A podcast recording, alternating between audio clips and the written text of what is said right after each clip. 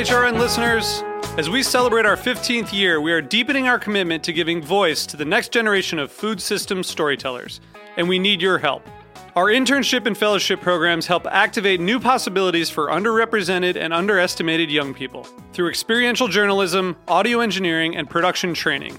Through these unique programs, HRN helps food equity stewards build essential workforce readiness skills that expand their potential and foster economic mobility. Please consider supporting these critical programs. And with a minimum donation, you can be entered to win a dinner for two at an amazing restaurant in one of eight cities and tickets to a concert at a great venue in one of those cities. We have incredible partners across the country who have donated, as they also share our passion for helping to educate the next generation of food systems storytellers. Check out heritageradionetwork.org slash 15 to donate and enter to win today. That's heritageradionetwork.org slash 15 to donate and enter to win today. And make sure you donate before March 31st. Thank you.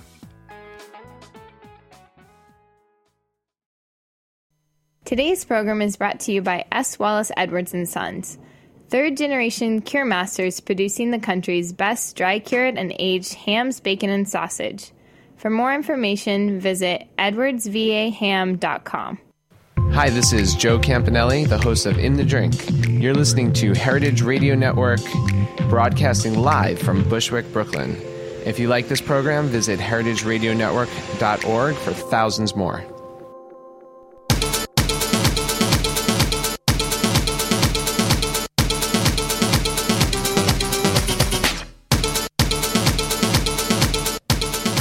Hello, hello, Heritage Radio Network listeners. It's Monday afternoon at 1 p.m. I'm in a shipping container in the backyard at Roberta's Pizza in Bushwick, Brooklyn, and that means one thing that means it's time for Tech Bites. Once a week, we talk about the intersection of food and technology, and today we are talking about the effect of Instagram on the restaurant world. Before we get started, I always like to introduce everyone in the studio so we can match the names to the voices.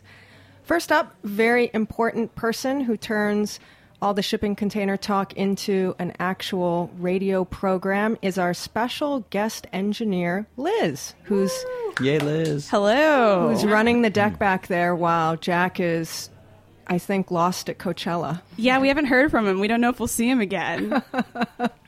We'll just have to follow like the Instagram feed and, and follow the trail of breadcrumbs that he leaves Ah, for a theme us. for the show. yes. Exactly. We also have in the back Declan, who's our radio intern. Good afternoon. And in studio, very special guest today, we have Kate Krader from Food and Wine Magazine. Hi. And Steven Hall from the Hall Company PR. Hello there. Hey. Wonderful.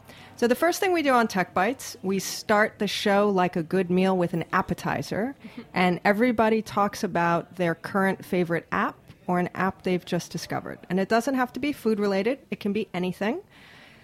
Um, we also have participation from our tech crew in the booth. So Declan, I think you're up first this week. Yes, uh, you put me on blast a little bit because I said Dropbox two weeks in a row. Um, but this time I'll go with uh, a DJ app that is uh, pretty cool. It's uh, basically a remote control for a program called Serato, which is used to DJ.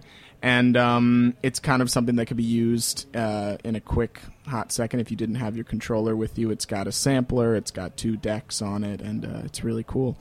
It's on the App Store for like five dollars. So That sounds pretty fun. It's it's worth noting to our listeners that Declan is a DJ himself. Hmm. So the radio internship is, is helping out in a lot of ways. Liz, do you have a favorite app that you're using right now? I do. I do. I'm going to follow Declan's lead and go with another music related app since I am a producer mixer when I am not here. Um, but this app is called Music Math and it's it's super dorky, but you know, when you're working with somebody and they bring you a really cool idea and they're like, hey, help me work on this music math, if you need to just find out the information of the song, it's a helpful tool. If you tap the screen along with the song, it calculates the tempo. It has a built in tuner. It shows you the frequency for all the notes featured in the song, which is helpful helpful for like EQing and so forth. It also helps you calculate delay times if you want to get really fancy with your music. So it's really saved me a lot of time and effort. If if I downloaded these two apps, could I teach myself to be a DJ? yes, absolutely. We we would love to feature some Tech Bites remix. Maybe we'll do a maybe we'll do a Tech Bites remix show. We have so many musically inclined people in the studio, so that might be something to think about. Excellent.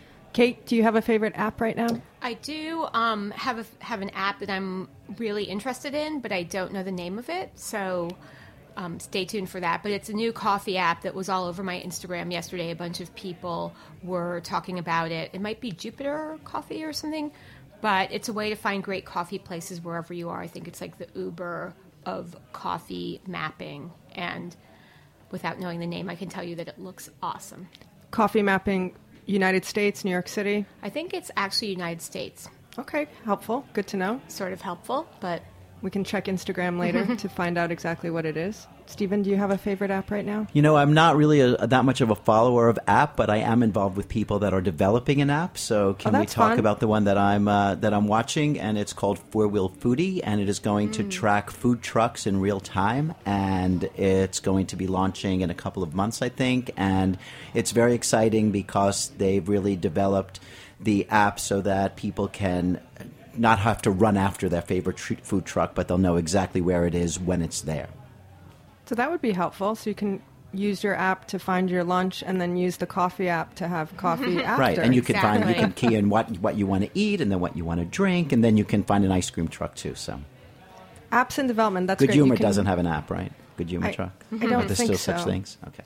I believe there are still Good Humor trucks, but I don't know if they have an. I I don't know if there's an app for that. I like that Periscope app. I think that's kind of cool. I'm totally like the streaming thing is really really interesting. I think, and I'm very curious to see what people will actually watch other people do.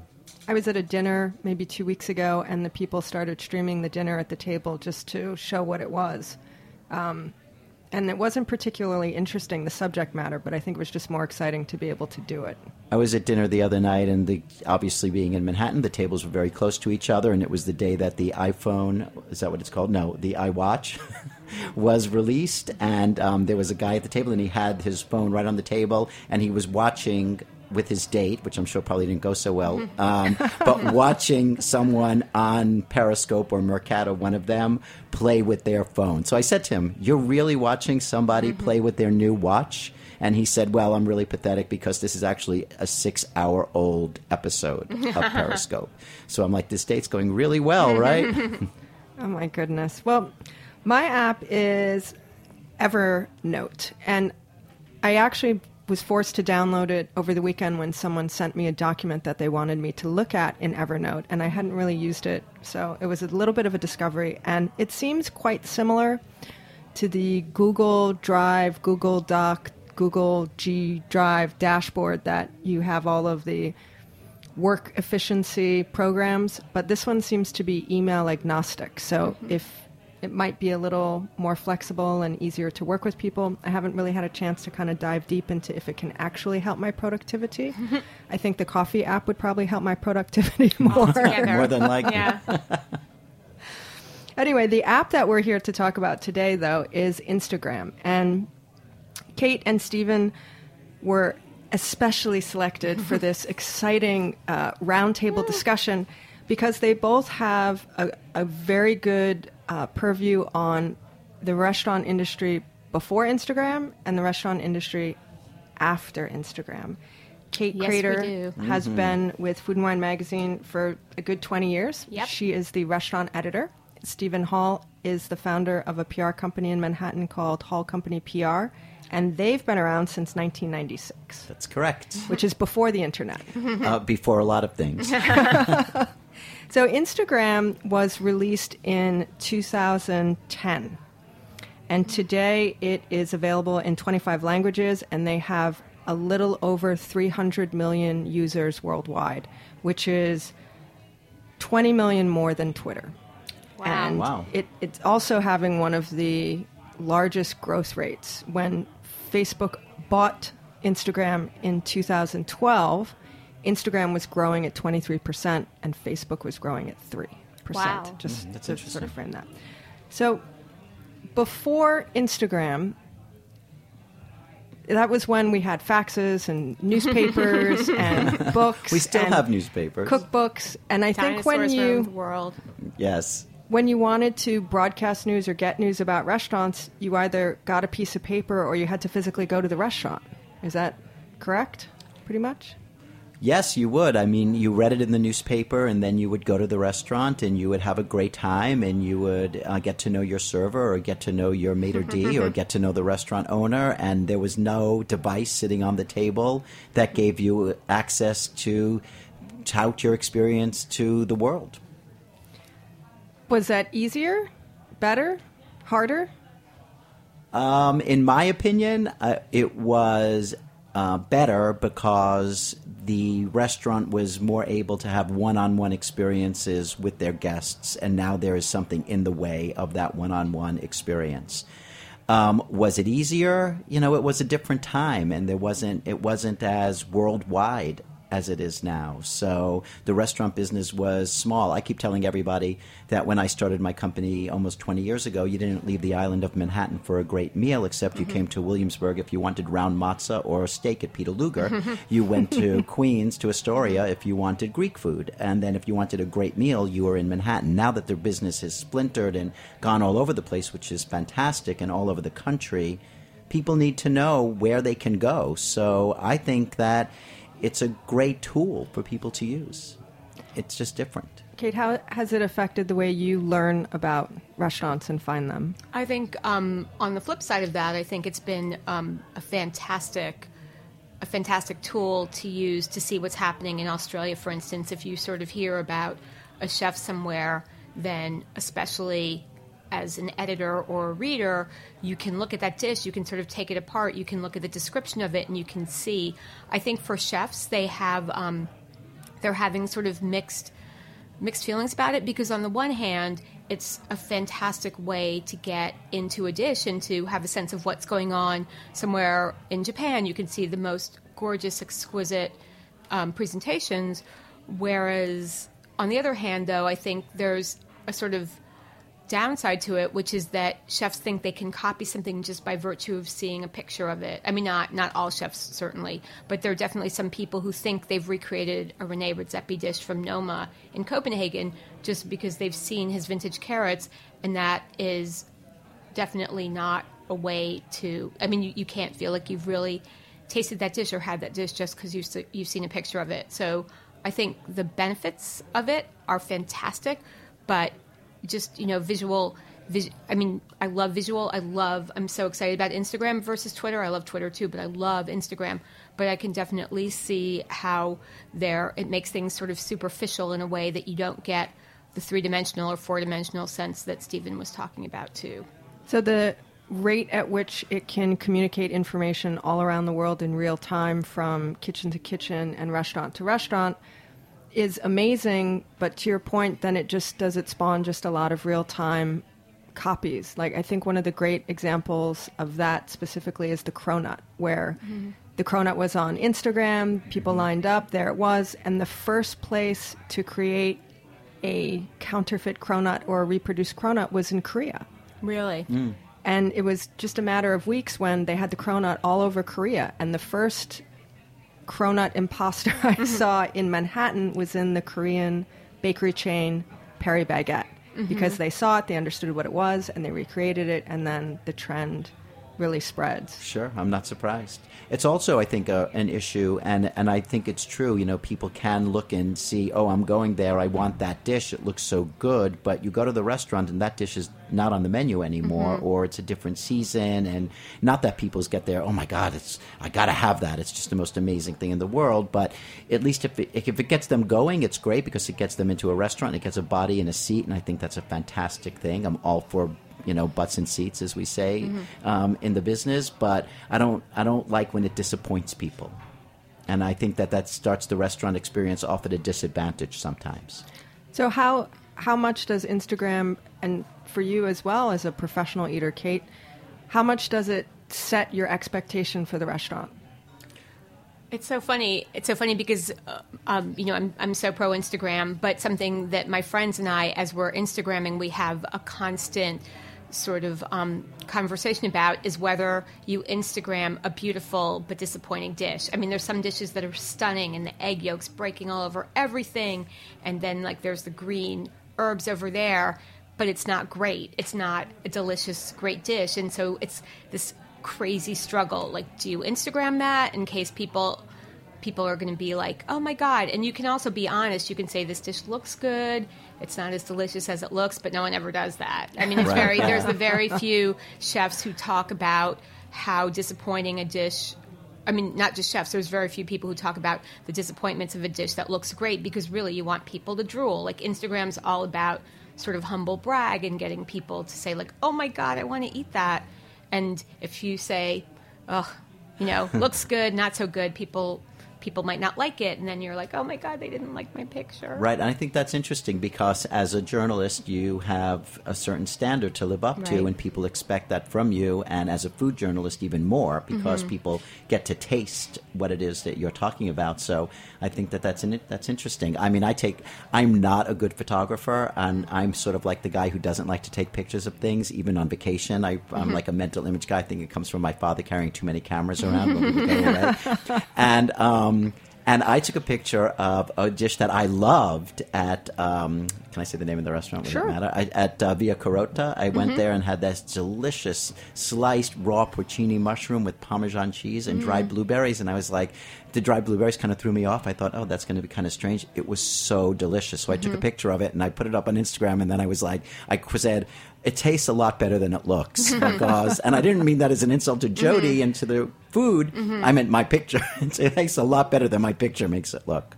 But um, but I think it is about beautiful pictures, and I think that that, that is kind of interesting. You well, know, you definitely hear chefs now say, I mean, not all of them, but you definitely hear chefs say, "Oh, I threw a couple of those little herbs on top for the Instagram crowd." I think I don't think that many.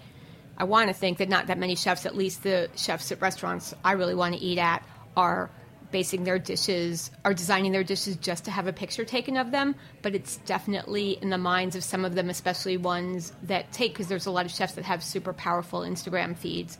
And I think they're not always unaware of what they're doing, even just to garnish a dish. wow. That's- when that comes up as a course in the Culinary Institute of America as to how to garnish your dish for Instagram, then I think we know we're in a little bit of trouble. I have to say, We might be able to do an episode on that, but right now is probably the we perfect can build an time for that. to find out who the sponsors are of this episode and listen to some new music.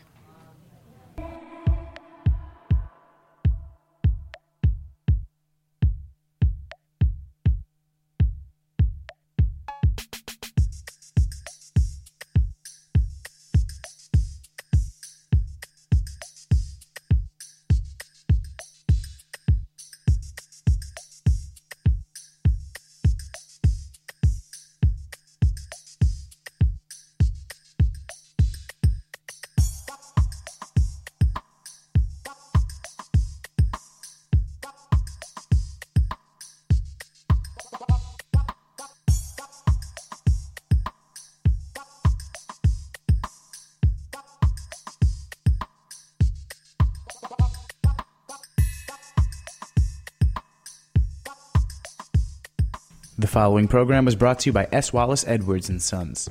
Edwards Surryano hams are aged to perfection for no less than 400 days and hickory smoked to achieve a deep mahogany color. The Edwards name is well known for its world class aged and cured meats. Their exclusive curing and aging recipe produces a unique flavor profile that enhances the quality characteristics of Berkshire pork. Optimum amounts of pure white fat marbling contribute to a flavor that's a delicate, perfect balance between sweet and salty. For more information, visit edwardsvaham.com. We are students at Girls Prep, and you're listening to Heritage Radio Network. Well, if you've just tuned in and you're wondering what the hell you clicked on, this is Tech Bites on the Heritage Radio Network, broadcasting live from two shipping containers in Roberta's Pizza in Brooklyn. On Tech Bites, we look at the influence of technology on our culinary life, and today we are talking about the effect of Instagram on restaurants, the good, the bad, and the selfie. And we're talking with Kate Krader of Food and Wine Magazine and Steven Hall from the Hall Company PR. And Kate just raised a very interesting point about chefs who are now considering what their food looks like on Instagram when they are coming up with plating and plating dishes and you know it's an it's an interesting phenomenon for sure. Is is it just the next evolution of a chef being media savvy? Would you sort of look the same way at the chef who 10 years ago was you know trying to put the right ingredient or you know the right language on a menu because that's what the press and the people were looking for? I think that um, I think that's interesting. I hope that chefs are more about their product and more about the quality of the food that they're feeding people. And chefs have always been into presentation. You know, a chef that I've worked with for a number of years, Katy Sparks, who I love dearly, she would always say, "The chef is the most selfless of artists because our art is devoured so quickly." And the quicker it's devoured, the more you know how well you did you know, with the plate. And I think that uh, people do eat with their eyes, and now this is just another way of them eating with their eyes. So chefs have always been um, into presentation. So I hope that they just continue to create great food that is plated beautifully, that people can really enjoy, and not necessarily think about how it's going to photograph. do you have clients ask you about how they should do things for Instagram or if it's an impact does it come up in their in your discussion Some- about public relations Some are really into it. Some chefs are very into having their picture taken because the their food pictures of the food taken because they feel that's what identifies them. It depends on what they feel identifies them as a chef and as a person. Other people have a more, you know, well, a, a broader scope of interests, and they will post about their broader scopes of interest. But some chefs are very, very into their food, and they feel like that is really their identifying feature. So, yeah, they are the ones who care the most. How do you how do you tend to counsel people, your clients, about using Instagram? Do you use it to get publicity, to encourage publicity? To We yes, we use it. We we like when journalists take pictures more than when we take pictures because we Instagram under our company name, and I find that people follow people more than they follow companies. So Agreed. we really like when journalists go to our restaurants and take pictures of the food. It also helps us know that they've been there in case they haven't told us in advance that they're coming. So that's always always a little good surprise. Like we can call a restaurant up and say, "So and so's in your restaurant right now" because they just Instagrammed that pasta. Um, so we like that, uh, and yes, we do use it for publicity. We do tell our clients that Kate Krader Instagrammed your dish, and now it's been seen by her thirty-three thousand followers, or however many likes you know she may have gotten, or other journalists. So I think it has become a form of media, but I don't um, like it when uh, people in the restaurant Instagram or do any type of social media before we've had a chance to do something broader with the particular item. If I have a chance to get more editorial press that that expands to a wider range of people, I prefer that they don't Instagram things first. So, Kate, as a journalist, when you're deciding what to post, you're saying that you want to post things that taste as good as they look, and you don't want to say things that, oh, it doesn't taste very good. So it sounds like your Instagram feed is always something that's very positive. These things look good. You post them because you like them, because you actually had a great experience. Yeah, I mean, at Food and Wine, we definitely walk on the sunny side of the street, and we're pretty positive on our coverage. Anyway, we would, we don't, we're not in business to take down a chef or do a negative review, and so I do completely have that philosophy on Instagram. The only problem being is that sometimes it's like a really cute guy, really good-looking guy who you know might not be like you might know the problems but you still have to be like look at him. You know you see these dishes. I can see one in my head that i that i end up like i lost the battle with myself and i instagrammed it. And um and it was good. I mean it wasn't you wouldn't instagram something bad. Like you really can't. But every once in a while there's a dish and it's so pretty and you really you put it out there you just do You can't help yourself. you can't help yourself You get exactly up. hashtag can't help myself There you go. There, you, that could be a new one. That Are you could be- using that one now? i'm about to That's how people will know now that you didn't love the dish, but you loved the chef. and you love something about it. Yeah, exactly. So, Steven, do you ever actually pitch people to come in and Instagram and do pictures and do that kind of thing, or are you waiting for it to happen spontaneously? No, we wait for that to happen spontaneously. We don't. Um, we don't use it as a pitch. Um, there are this this there is a new word going around in the PR world, which is called influencers, and um, these are people that have that are not food professionals or that are not food writers, but that have a certain amount of followers on Instagram, and they are being treated like journalists in some way. Um, and in some cases, we will send them to some restaurants depending on the audience that they follow, that follow them, and depending on the client.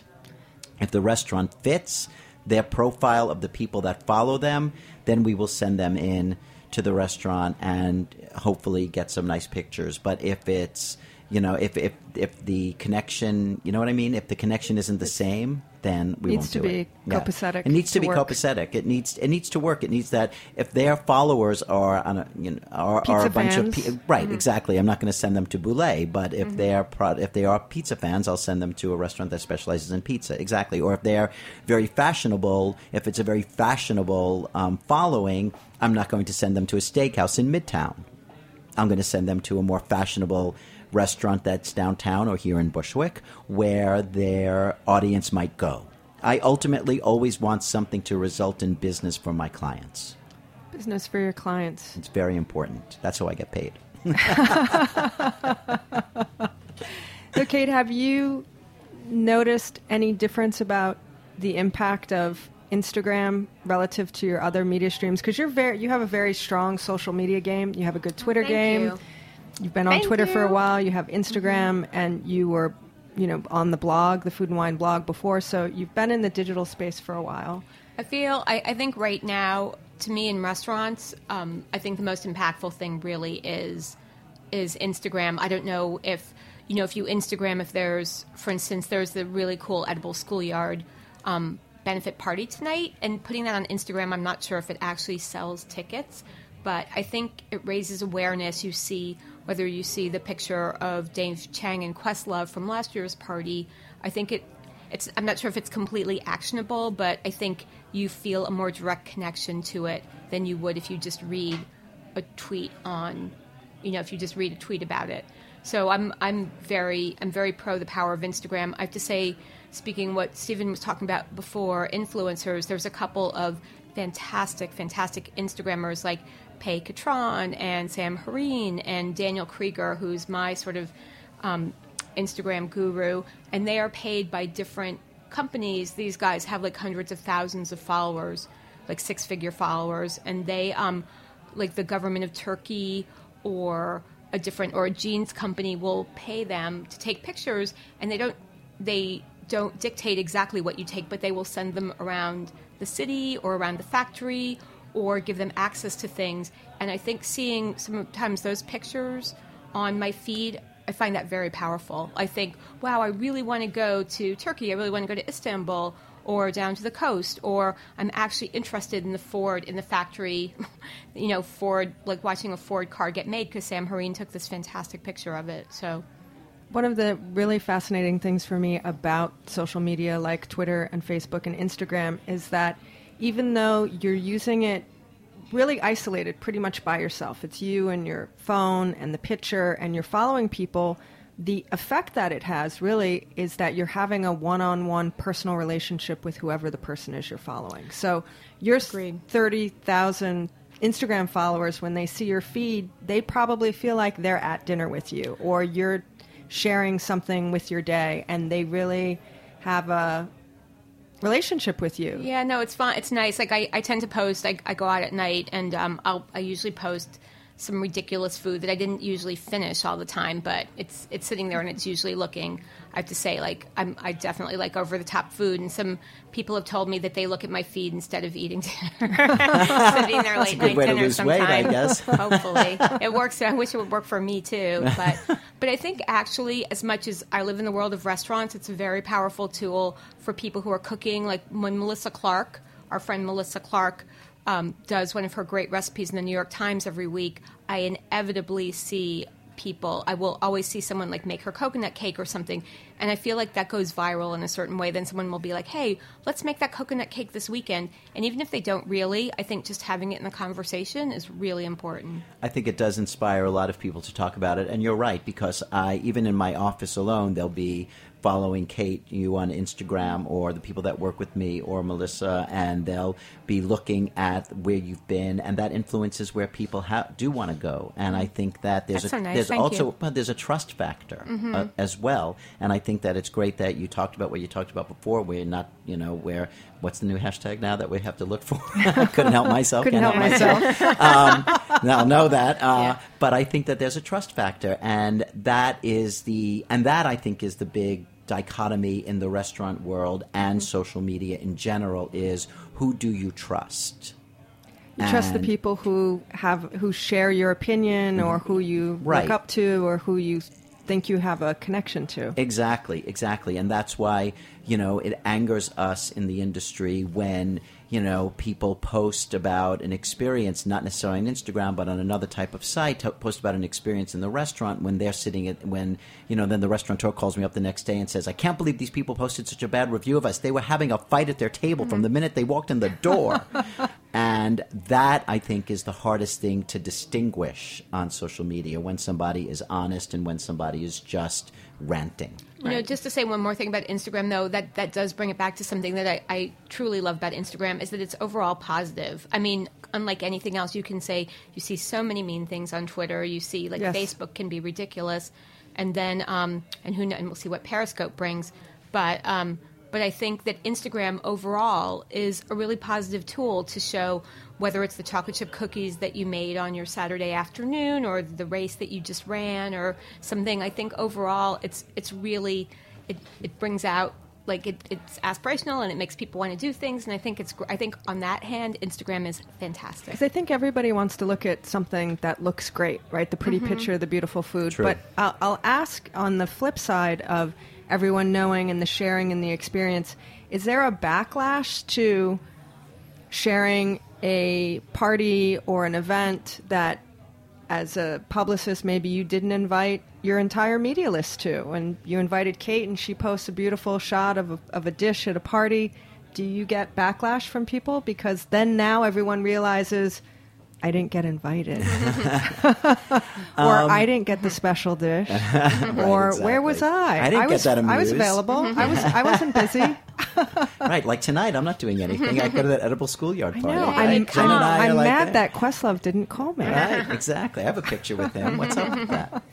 Um, you know, we don't we don't really get that much backlash from it. Um, it's because it's mostly singular. I find I don't like scroll, scroll, scroll, scroll.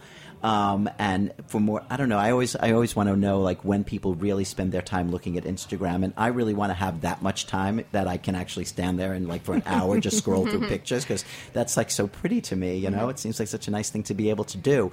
So. Um, I think that it's mostly about a personal experience that people post, and I think they use other things for like bigger parties. I don't know if Instagram is used for those small, uh, for, for for a bigger event. Um, I think Instagram But- is used for pretty much everything, Yeah. and I think there's a reason why Insta bragging is a word. God, was something up coming up with so many great words. Well. Insta bragging is a thing where people specifically want you to know. Right. I Well, got yeah. the reservation at Momofuku Ko. I'm going to do play by play. Here's every single dish. There's Dave Chang. This is the wine that I drank. I'm so lucky.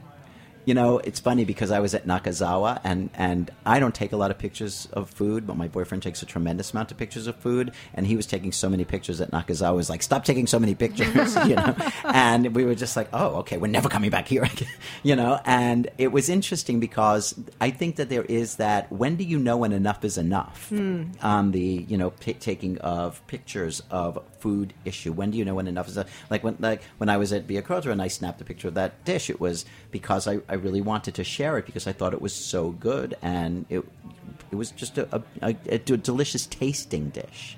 Well, so one you know, of- when do you stop? One of my early apps that I called out in an earlier show was the flashlight app, which is very helpful to light food. Favorite. You turn on the flashlight app, you can light the food. Everybody can Uh-huh. take a photo pause. But is, do you think that there's backlash to the Insta bragging? Um, yeah, no, I think I, I think I'm I'm very mindful of it. At what point does it seem obnoxious? At what point does it go from being something that people might be like, oh, I want to go there, to be like, oh, I'm sick of her. That's that it gets ridiculous. And I have to say, because sometimes I think people do know. You know, you tag your pictures where you are. I've I have said that I was um, too sick to meet somebody and then gone out to dinner. So I will. I'm mindful of like not posting that picture right away. right. That's You have to be actually a very it. interesting point. You have You to have to worry be- about who you've turned down for that particular. no, you do. It's it's night. it's in my and then- head. yeah. I've I have to say I'm guilty of doing that. But yeah, no, that flashlight app. I have to say, in like in my Hall of Fame apps, I know we were talking about new favorites Mm-hmm. earlier. In my Hall of Fame um, app is that flashlight app. Wonderful. Well, we actually are, are running a little over time, but because we're web based radio, we can do that. I'm very quickly going to ask everyone. I always like to ask uh, my guests for a piece of advice for our listeners. So, Kate, you take great photos on Instagram. Do you have quick advice for how people can be better food photographers? Um, my my quick advice is to to be mindful. You you don't you really don't want to take to spend like 20 minutes taking pictures of your food because food as we were saying before is very you know you need to eat it they serve it when they serve it chef serves it when they serve it because they want you to eat it now.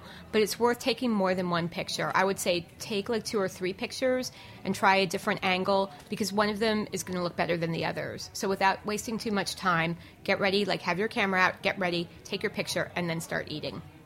And Steven, Agreed. what would your advice be to people who want to try and build a social media following, become an influencer, and get paid by, you know, the Turkish tourism board to post photos of falafel? I, I would be interested in that. I, I, I totally would be interested in that too, and I'm, I'm thinking about a second career in my head as uh, as you said that. Um, I first of all, my, my big advice is don't just look at it on Instagram. Go to the restaurant and eat it because we want people to, you know, we want people to sit down and enjoy their meal. But I think just you have to be repetitive. I think that's the one thing about social media and Instagram and all of these is that the more you post, the more you get. So Gotta give would be action to get action. That's, that's my Well advice. Go out there and get That's it. another Yep. hashtag, Jen. Yep. Give Yeah. action, get action. Okay. Right. Stay- we just stay took up all those tuned. characters. Stay tuned on Instagram for all the new hashtags at K Krader, Thank you. K K R A D E R, and Steven is at Hall PR, mm-hmm. H A L L P R, and I am at Tech Bites H R N, T E C H B I T E S H R N. And that's all the time that we have today for Tech Bites. I want to thank my guests, Kate Krader and Steven Hall, for so coming great. Thanks, Jen. Thank you, so Jen. fun. out to Thanks, Bushwick. Kate. and I want to thank Steven. everyone for listening and for Liz for filling in for Jack at Yay. Coachella. If you like the show, come back and listen next week mm-hmm. and on Monday at 1 p.m. And if you really love the show, go to Kickstarter, find the Heritage Radio Network funding drive. We need to build a new website because ours is about to self destruct. Uh oh. Not a joke. Hashtag not joking. Hashtag mission.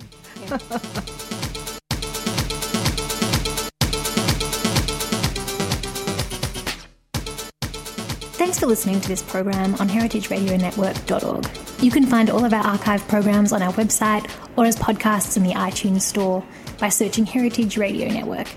You can like us on Facebook and follow us on Twitter at heritage underscore radio. You can email us questions anytime at info at heritageradionetwork.org. Heritage Radio Network is a 501c3 nonprofit. To donate and become a member, visit our website today. Thanks for listening.